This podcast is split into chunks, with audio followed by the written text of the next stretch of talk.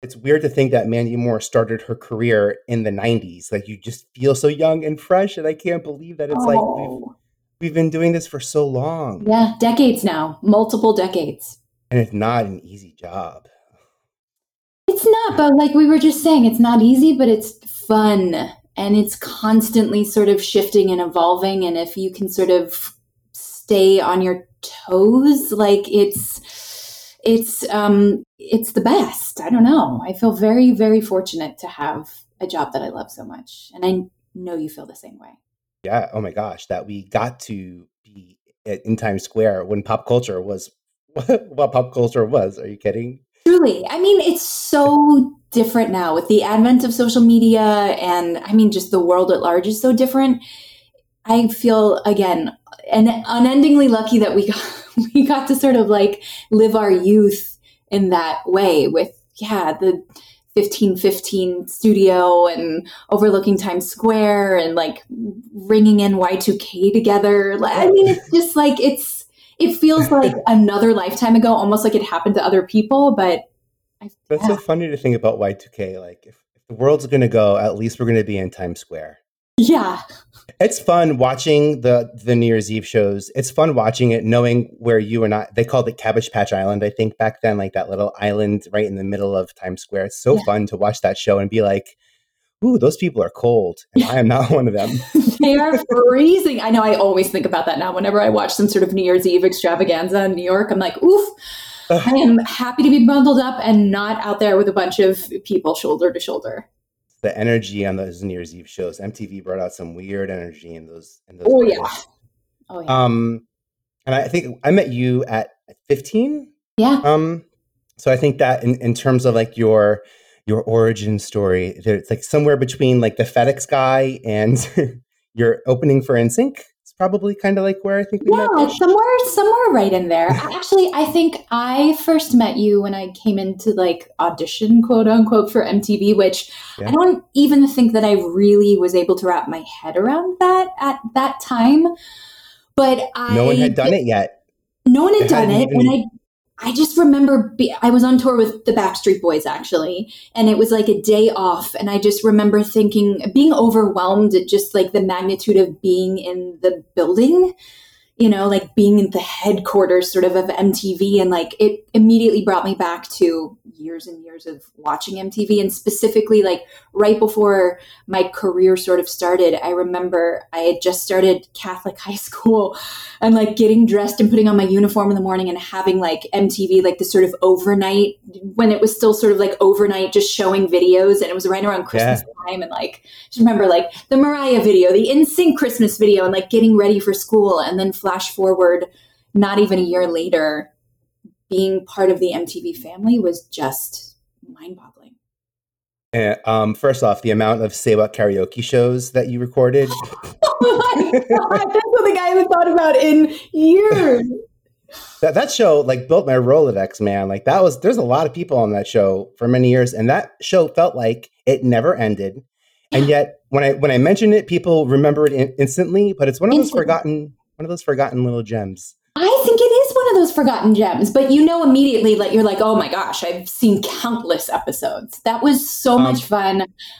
I just remember like being back in those moments of like, you know, filming, I don't know, back to back to back shows, and just like yeah. you and me, like heading into hair and makeup, then me going to change with Rob Zangardi, and then like going back out there. Like there was always like ten outfits in my dressing room, like all these clothes hanging on the back of the door. And it was like one outfit on, one outfit off, and like going back in to, to film another episode. It was such a wild time.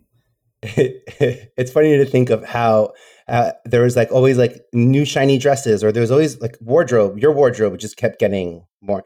Actually, I think of Say What Karaoke, and I feel like in the beginning you might have been like a performance judge, and then there was like a fashion judge. And I remember when you took that like that scooch over a little bit.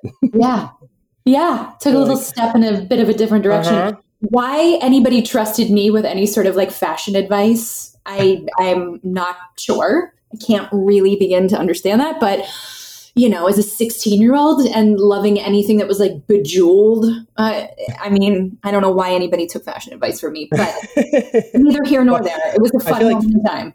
fifteen, I feel like fifteen-year-old Mandy was all about like flats and almost not being as tall as yeah.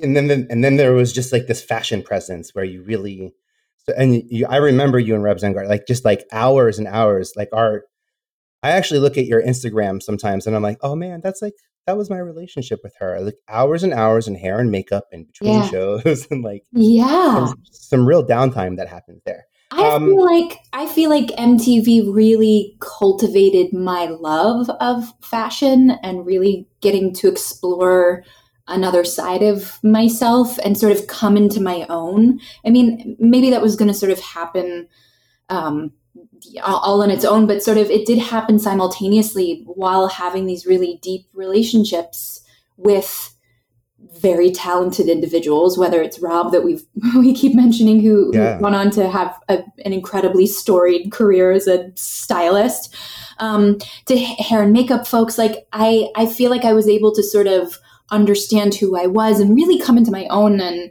understand like my body and what looked good on me and what I felt comfortable with. All of that happened sort sort of like simultaneously during my time at M T V, which was a really beautiful thing to be able to now like, you know, to have carried that sense of self with me into other facets of my career. Yeah, I could see how it was sort of like branding boot camp almost. You're like, wait, how many? We shoot five five episodes today? Yeah. So so that's all we shoot this week, right? And they're like, no, no, we, we shoot all five days. Yeah. Today. Like, that's a mo- twenty-five, like a whole month worth of like, you're really making me think here about like March, and you would you you put the thought into it. I remember even, my gosh, it's so weird to think of you having your own talk show. Like, it's weird. Not sixteen. A lot of people remember that, but but like, indeed, hey, it kid, did happen. Here, here are the keys. Have fun. It was. It's funny now, like to think back. I remember being slightly overwhelmed, but also, you know, when you're young, you don't know what you don't know. I think if somebody sort of gave me the, you know, quote unquote keys to the kingdom now at thirty-seven, I would just like my head would spin. I don't know. I, I feel like I, I wouldn't be able to sort of like metabolize that kind of stress.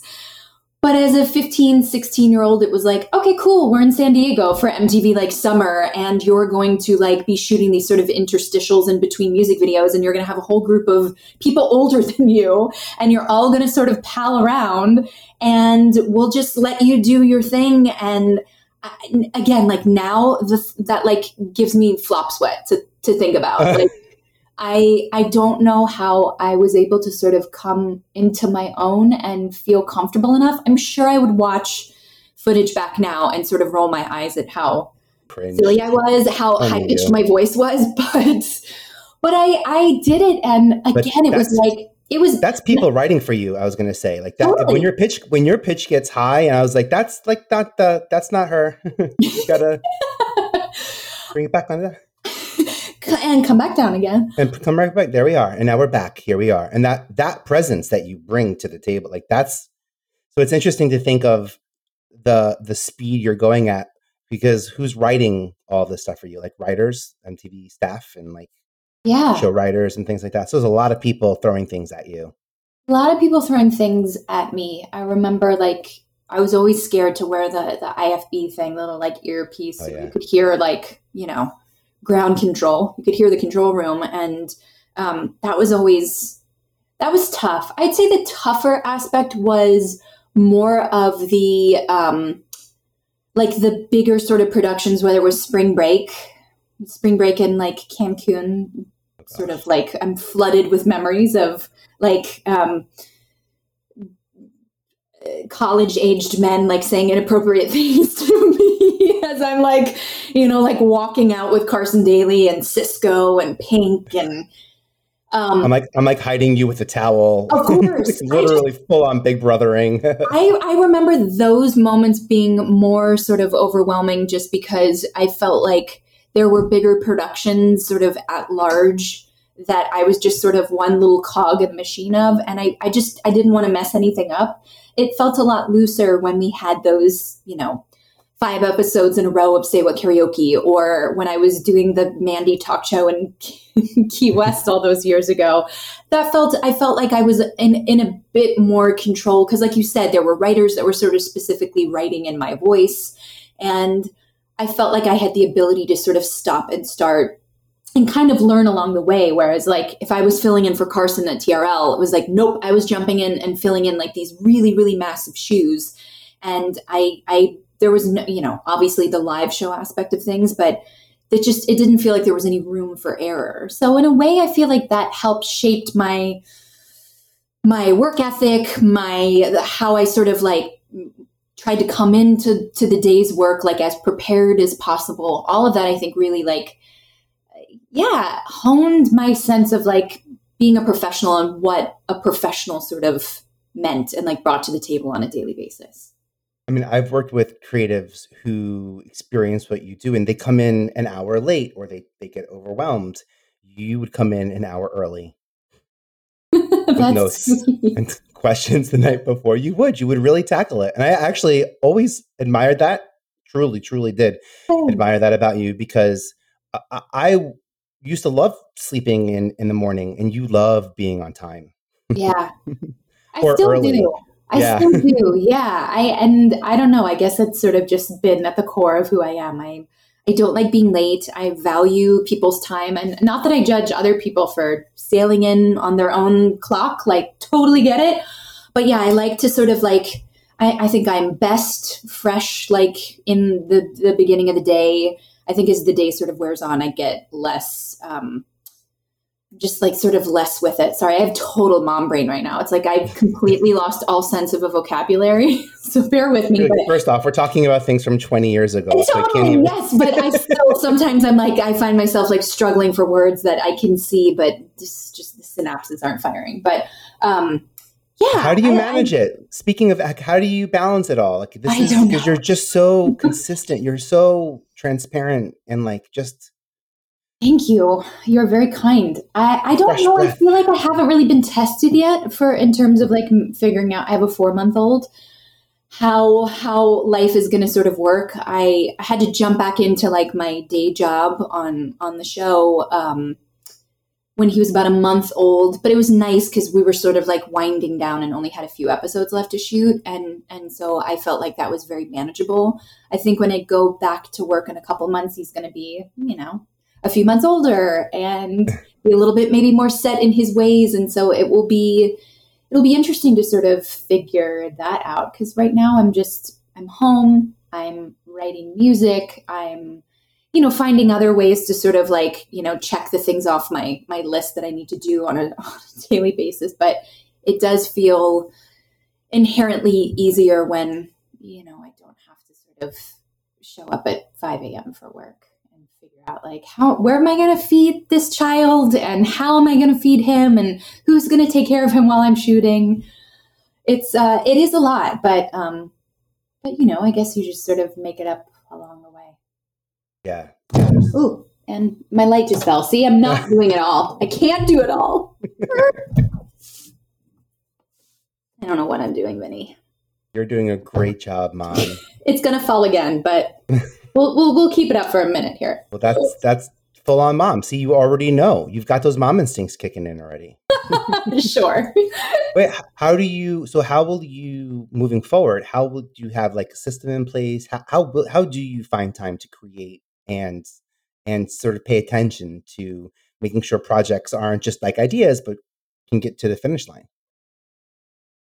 Outsourcing, having help, not being afraid to reach out for support, like in all aspects of life. Um, my husband and I were just talking about this, and I think we both subscribe to the idea that like the input dictates the output. So making sure that I'm still able to like watch shows, even though I know that that doesn't sound like it should be part of the job, it totally is. Like making sure that I'm reading and keeping current, not necessarily on like pop culture, because I don't know how much that necessarily like factors into the creative side of what I do, because I also have a production company, but it's like making sure that I'm I'm keeping current with like articles out there and listening to podcasts and yeah, watching shows, watching films, like making sure I know like who are incredible new faces and voices out there that I should be aware of.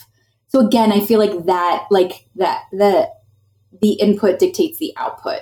Being aware of what's going on in the world and constantly sort of filling my cup is going to help me in terms of like the way I just approach my job, not necessarily even it, on that side of like the creative lens, but just feeling inspired, feeling like I'm motivated and excited about what I'm getting to do, the music that I'm writing, the, the, you know, the folks that I'm, I'm hoping to sort of uh, cross paths with and get to work with. All of that, I think, is dictated by the amount of time I put in um, to, to finding all of that stuff and dedicating to that sort of side of my life.